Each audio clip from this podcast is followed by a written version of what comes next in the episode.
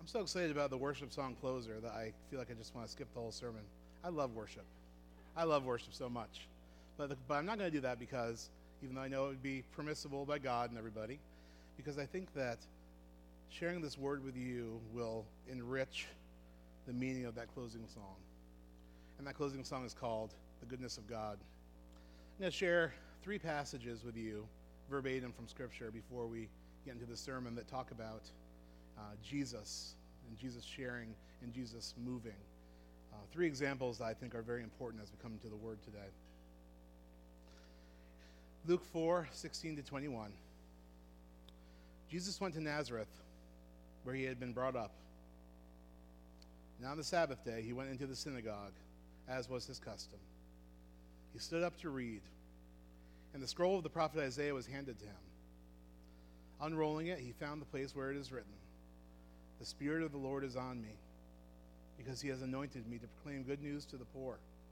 He has sent me to proclaim freedom for the prisoners and recovery of sight for the blind, to set the oppressed free to proclaim the year of the Lord's favor. Then he rolled up the scroll, gave it back to the attendant, and sat down. The eyes of everyone in the synagogue were fastened on him. Remember, this was his home church. He began by saying to them, Today, the scripture is fulfilled in your hearing. Jesus was anointed to proclaim good news to the poor, freedom for the prisoner, recovery of sight for the blind, set the oppressed free proclaim the year of the Lord's favor. Matthew 11, 29, on which hinges our current sermon series. Take my yoke upon you and learn from me, for I am meek, I am gentle and lowly in heart, and you will find rest for your souls. And perhaps one of my favorite interactions of Jesus, Matthew 19, 13 to 15. Then people brought little children to Jesus for him to place his hands on them and pray for them. But the disciples rebuked them. Jesus said, Let the little children come to me. Do not hinder them, for the kingdom of heaven belongs to such as these. And when he had placed his hands on them and prayed for them, he went on. Today's message is about the beauty of the heart of Jesus Christ, which I think those scriptures really show us in a really powerful way. I've talked to many of you about your about your backgrounds.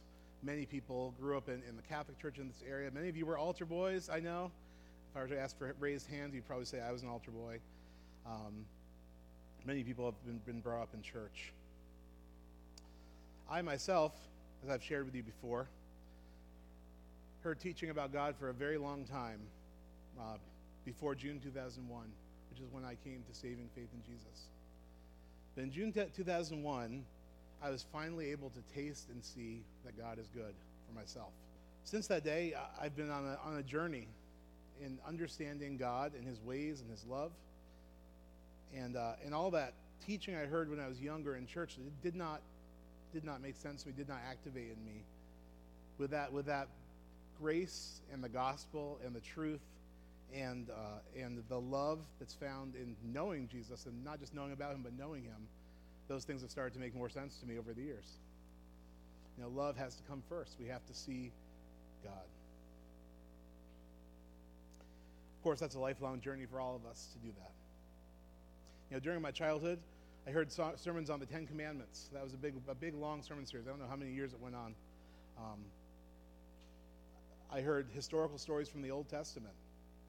And I might have even heard the good news in that at some point, the gospel about Jesus dying in my place on the cross, uh, which we remember today in communion. But all of that was framed, all of that theology, all that thinking about God was framed through a legal framework. And thus it was somewhat sterile for a young person to take in. I just didn't, didn't get it. I didn't hear it. I didn't, didn't receive the love of God through that. You know, my, my core need as a child, which every child's need is to know that they are loved by God. And every person, that's the need that we all have, to know that we're loved by God. And many people pass through churches, they pass through the doors of churches, they pass through the company of Christians, and they still don't receive that message that they're loved by God, that God is love, and God loves them.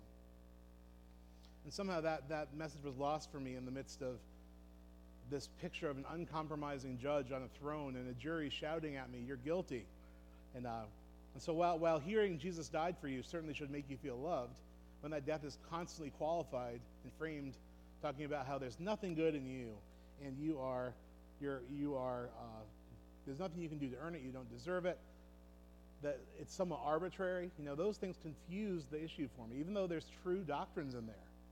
There's true doctrines in there. We don't earn our salvation. You know, apart from God, our, even our good deeds are like filthy rags. Those, those things are true. But for a, for a child, for a young person, I just couldn't get to the love of God at that time. I needed to hear love first. So, amidst the controversies in the church about infant baptism versus believers' baptism, I don't know if you've, you've been through churches that have that controversy. Um, and, and in the midst of a crusade from the senior pastor to knock out and replace the beautiful stained glass windows in our sanctuary that portray Jesus leading his little lambs and the apostles. Somehow, in the midst of all this adult controversy and angst, I missed the beautiful, loving heart of God the Father and of Jesus Christ the Son. And I, I did not see clearly that though, even though those sermons I heard and those teachings I heard contained truth, um, I did not get that God was motivated by his great love for me and for people and for the lost and for the world, the Bible says. And that that's why he came to do all the saving work that he came to do. In many ways, this is what this book, Gentle and Lowly, is all about that we're going through in our small groups. It was written for people who are out of balance in their theology, who miss out on the personal knowledge of God's love for them, and miss out on the, the truth that everything that God has done for us has been from a heart of love. Before we know anything about God and salvation and Christianity, we have to know that God loves us, that God so loved us that he gave his son for us. When we know that God loves us, then we can receive some much needed help from God that comes in the form of discipline. Now, we need to be set straight on things. We do have sin problems that are hurting us that we accept and are destroying our lives. But when you don't know that God loves you, the smallest amount of chastening, the smallest amount of discipline feels like, oh, then if that's how God feels about me, then I must not be loved. But the scripture says clearly that he disciplines those he loves. So again, even in the discipline of God, we are supposed to see he's taking time to discipline you and to convict you and to, to lead you because he loves you. That's where it's all coming from. It's not this religious phenomenon where he wants you to become more worthy to receive his salvation and grace. He's disciplining you so that you can live a more fully alive life in Christ as he intended. He does it because he loves us. But if you do not have knowledge of the love of God, discipline's, that's a scary thought. You can't take that in. You can't receive from that. It makes you cower in many ways. It's like a family who, who's living in near po- poverty, and you know, out of love, the parents in this in this family, they make a decision that one of them will stay home with the kids, and the other will work two jobs in order to provide for the family. That way, the family can have its physical needs met. The children can benefit from more time with at least one of their parents. And it's decided that in this system, that mom will stay home with the kids, and dad will work various shifts in different jobs, which cause him to have only a very small amount of time free each week. And the problem is that during that free time, as is often the case, he pretty much has to sleep in order to continue to hold up his end of the loving bargain he's made with his wife for the good of their family. You know, during this time, you know, this is a fictional this is certainly a fictional story. But do you see how a child could miss out on the fact that their father loves them in this situation? Because they do not understand the heart of love that made this plan to take care of the family, that motivates the father to be away from the family for long periods of time. You know, the kids can miss out on the love, even though the father is lovingly making every effort to pay for them to have a happy, safe, secure childhood. But the father's absence remains a mystery to his kids in many ways. They do not know how his heart burns for his children. You know? They don't know about the tears he sheds in his parked car during his lunch break in the, in the parking lot as he receives pictures and texts and videos of the events his kids are doing. They don't know about that weeping and the cost he's paying because he loves them. And because the children do not understand, they conclude from all this that daddy must not love us very much. And that is nowhere near the truth of that situation. The children cannot help but miss the love in this situation unless someone explains what's going on to them. And when the children understand, then they can see how everything that the father and mother are doing for them is out of love. It's out of love to help them. It's because of the, the, the, love of the Father that this plan is happening. And the Father is paying the price, not just in working so many hours, but in self sacrifice, exchanging the comfort and even the joy of being with his family so that they can be safe and taken care of. My pastor in my, in my formative years growing up was trying to do a good thing. He was, in fact, a good person. Uh, he, was, he was about my age, as I am right now. And he was very, very concerned for, for my soul as a child and for the people in the church fellowship. And he wanted everyone in the church, don't take God's grace for granted. That's what he wanted. And his greatest concern in all of his sermons and in his, even in his crusades about knocking out the beautiful stained glass windows, it was, it was because he believed those were graven images and they had to go. He wanted to, he wanted to glorify God. That was his heart. But somehow, in trying to glorify God by emphasizing some of these near truths out of the context of God's love, myself as a child, I, I missed out on the grace and love of God for years. The Bible has a commandment born out of great love in Hebrews 12 15. You can pull this passage up for me, Stephen. And this command that's born out of God's great love is not a command for pastors only, for elders or church leaders, though it does include them, and they ought to lead in these things. But it is a, it's a command for every person in the entire body of Christ. And I believe it's what God wants us to take heart this morning in. It's a sandwich between a command that we should make every effort to live in peace with everyone and to be holy, for without holiness no one will see the Lord, in verse 14. And then sandwiched between that, verse 14, and verse 16, which says that we should not be sexually immoral or act as one who does not know God or is godless. There's verse 15, which says, See to it that no one falls short of the grace of God, and that no bitter root grows up to cause trouble and defile many. See to it that no one falls short of the grace of God, that no bitter root grows up to cause trouble and defile many. See that no one falls short of the grace of God. What, what, what can this mean? You know, what kind of what kind of a dance is this? What does it mean to fall short of the grace of God?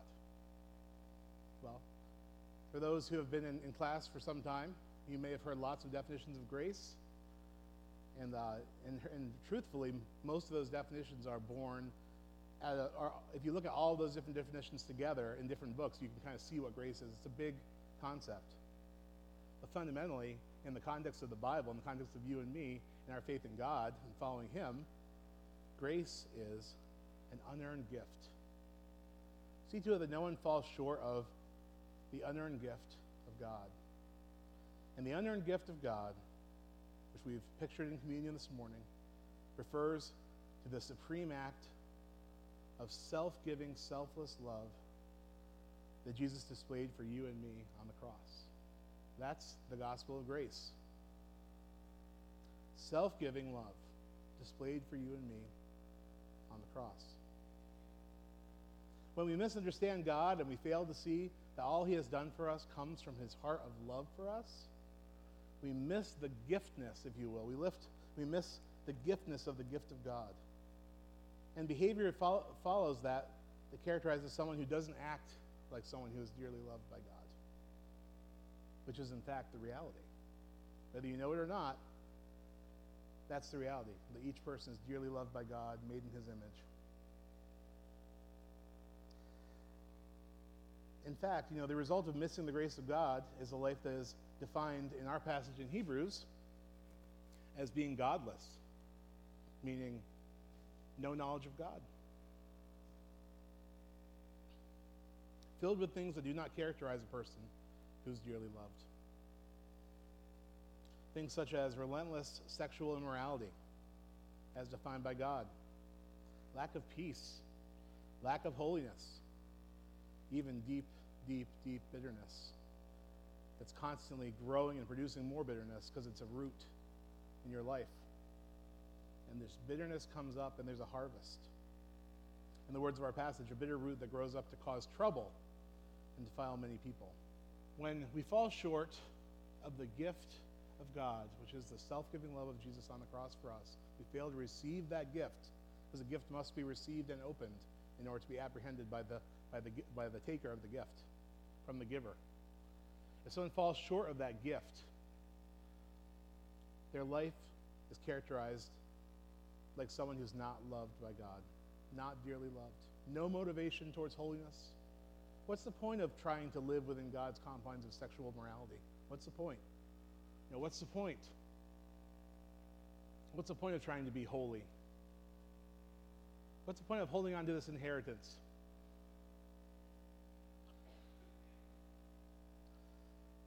Well, the point is, when, you, when you've really been loved by the love of God, the self giving love of God, when you have received the gift of God's grace, you get a whole new nature and a whole new set of motivations that begin to work inside of you.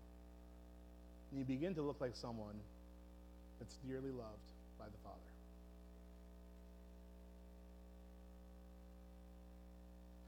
This is why God placed the book Gentle and Lowly on my heart for our church. We're about halfway through this book. And, uh, and, and you know, from me to the elders to, to you. And we want you to know that no matter what you learned about God or have learned about Him in the past, that before all of these things beats God's heart of love, which colors and defines all that God says and does. Even if it seems at times God is hard to understand, mysterious, even harsh, without the revelation of God's great love for you, all this other knowledge about God, Bible studies, gifts that you have, deeds you may perform in Jesus' name, they end up being like what's described in 1 Corinthians 13, which is a resounding gong or a clanging cymbal. If I speak in the tongues of men and angels but have not love, I'm only a resounding gong or a clanging cymbal. primarily we as human beings made in God's image, we, like I said, we need to know we're loved by God, the God who calls himself love. 1 John 4 7 to 12. Dear friends, let us love one another, for love comes from God. Everyone who loves has been born of God and knows God. Whoever does not love does not know God, because God is love. This is how God showed his love among us he sent his one and only Son into the world that we might live through him. This is love, not that we love God, but that he loved us and sent his Son as an atoning sacrifice for our sins.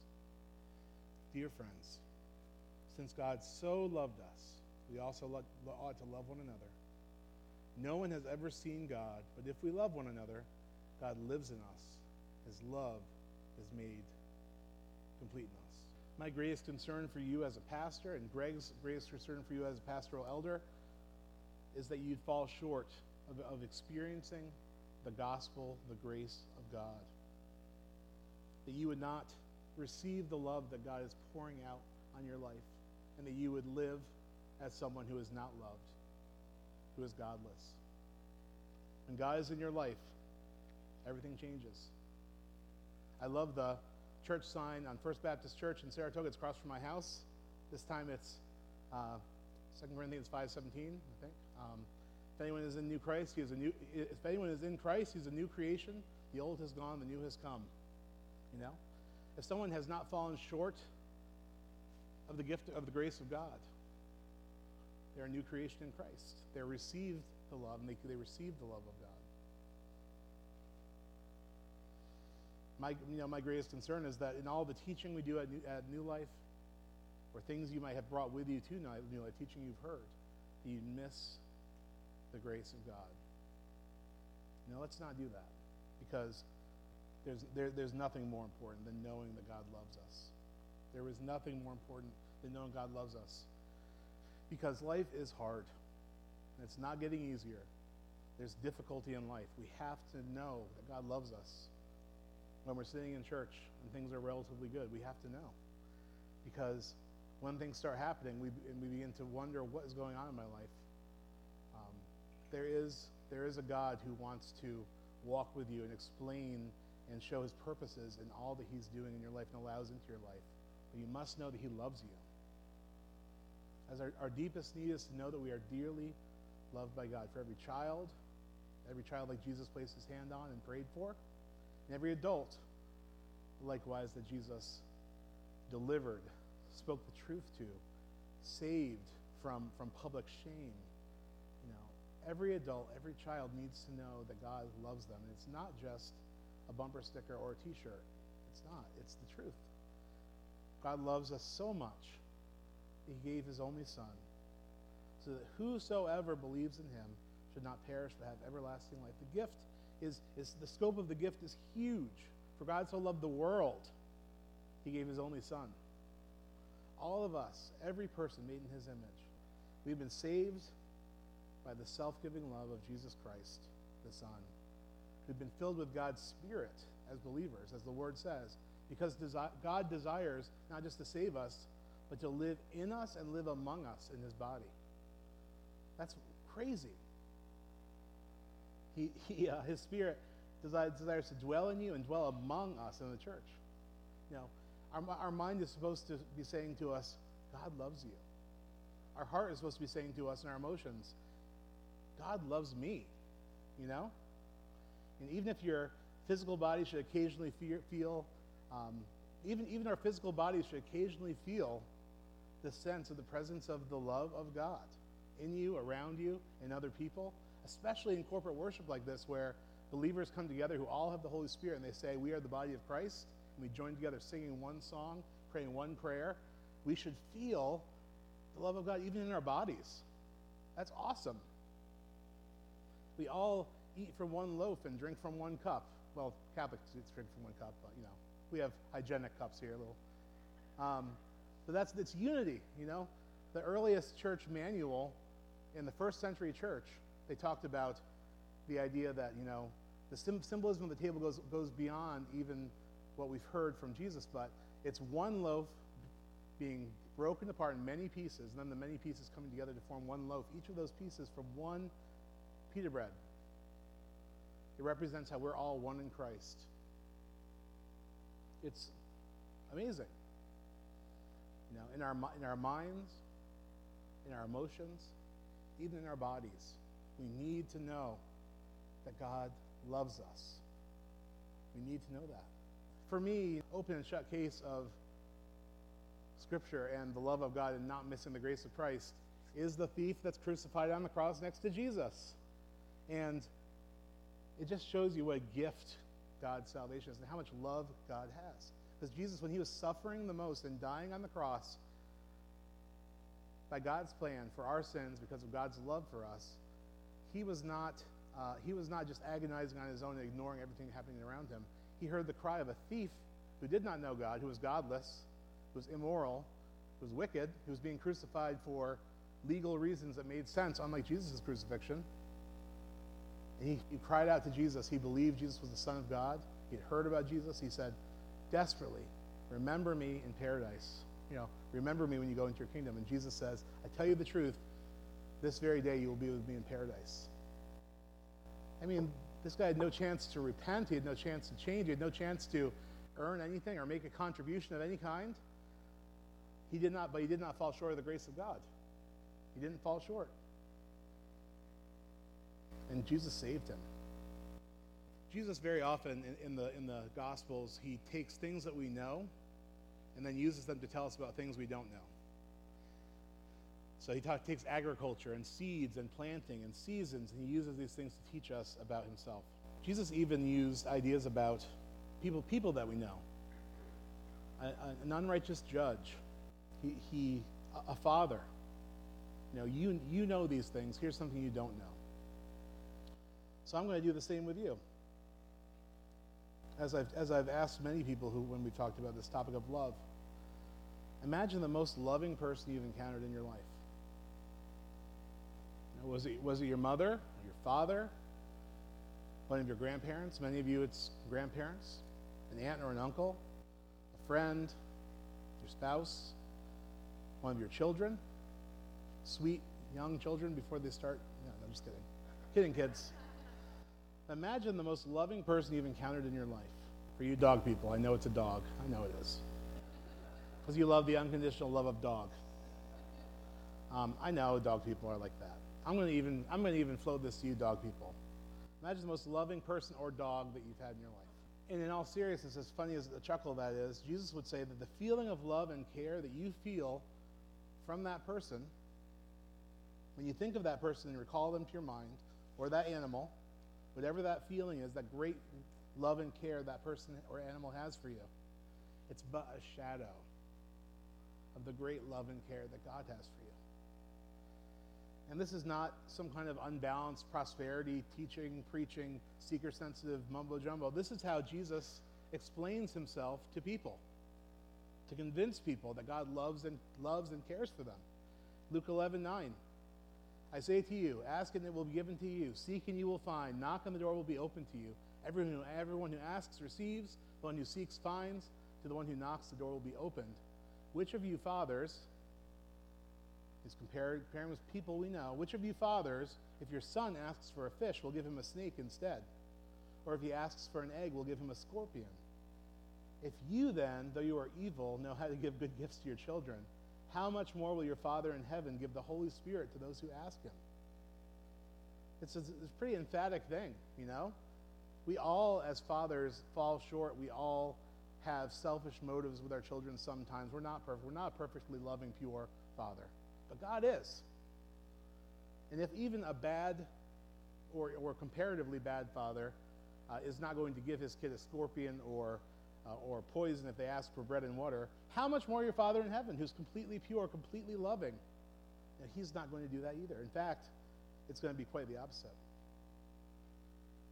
1 John 3 1 to 3. See what great love the Father has lavished on us, that we should be called children of God, and that is what we are. The reason the world does not know us is that it did not know him. Dear friends, now we are children of God. What we will be has not yet been made known. But we know that when Christ appears, we shall be made like him, for we shall see him as he is. All who have that hope in them purify themselves just as God is pure. At Uncommon Grounds downtown, our beloved local coffee house, you can get a delicious bagel and cream cheese and coffee for like five bucks, even during this time in the economy, which is awesome because all the vitamins are in those. But for those who know, you must not simply ask for cream cheese on your bagel, but only for a schmear of cream cheese, which is a Yiddish word, just refers to a bagel covering of some kind. But what they mean by at uncommon grounds is uh, a, a, an amount of cream cheese that won't choke you to death. You don't want to get the full cream cheese experience Uncommon Grounds. You will have three to four bagels worth of cream cheese. That's totally true. And I have, and even if you love cream cheese and you just want to eat it by the brick, like maybe Olivia, I don't know. You like it? We, we both love cream cheese.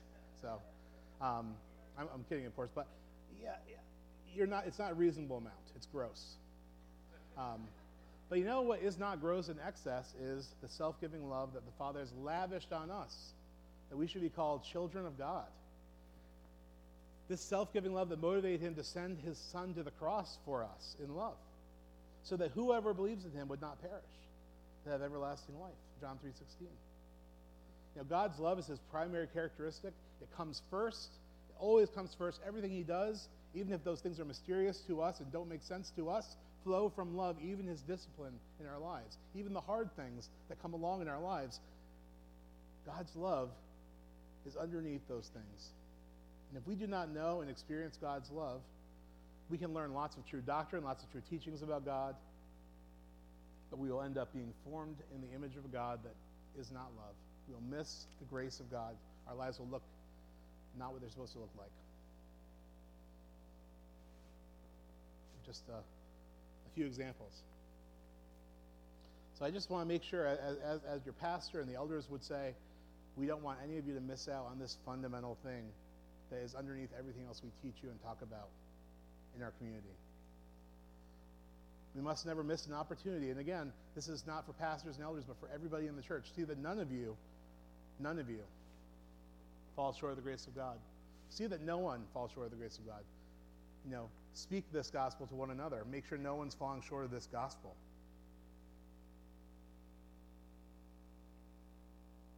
Let's never miss an opportunity to share that vision of the, of the, the, the beforeness of God's love, the primacy of God's love, you know, with the most vulnerable people among us. And I'm, that's where this passage is tied into the beginning the children. The children. Blessing them, praying for them, loving on them. Let's never miss an opportunity to make sure that none of our children are, are missing out on falling short of the grace of God.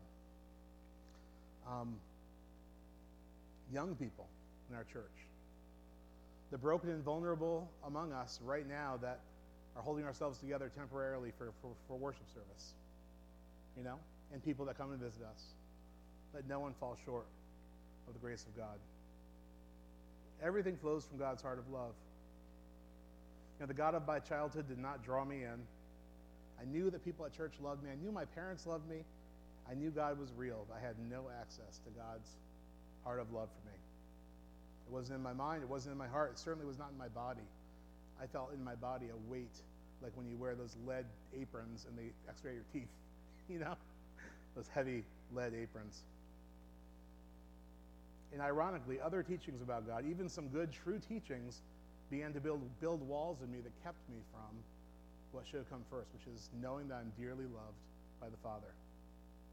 And when you get cut off in the very place that you're supposed to get connected to God. When you get cut off in that place, truly, truly you're hopeless and you're in a tough spot. And things are things are very different since June 2001 for me. Because of love-based preaching, you know, deeper deeper looks into the Bible, deeper uh, studies, small groups, and discipleship processes as I've been through. Um, my ears have heard of God, but now my eyes have seen. And that's the amazing thing about coming to know God in that way. I want to read to you a selection from Gentle and Lowly. In our churches today, we often refer to the glory of God and the glory of Christ. But what is it about God's glory that draws us in and causes us to conquer our sins and makes us a radiant people? Is it the sheer size of God, a consideration of the immensity of the universe and thus of the Creator? A sense of God's transcendent greatness that pulls us toward Him? No. Jonathan Edwards would say, is the loveliness of his heart. It is, he says, a sight of the divine beauty of Christ that bows the wills and draws the hearts of men. A sight of the greatness of God and his attributes may overwhelm people, but seeing God's greatness is not our deepest need, but seeing his goodness. Seeing only his greatness, the enmity and opposition of the heart may remain in its full strength, and we will remain inflexible. But one glimpse of the moral spiritual glory of God and the supreme amiableness, the supreme love of Jesus Christ shining into the heart overcomes and abolishes this opposition and inclines the soul to Christ by omnipotent power. Amen.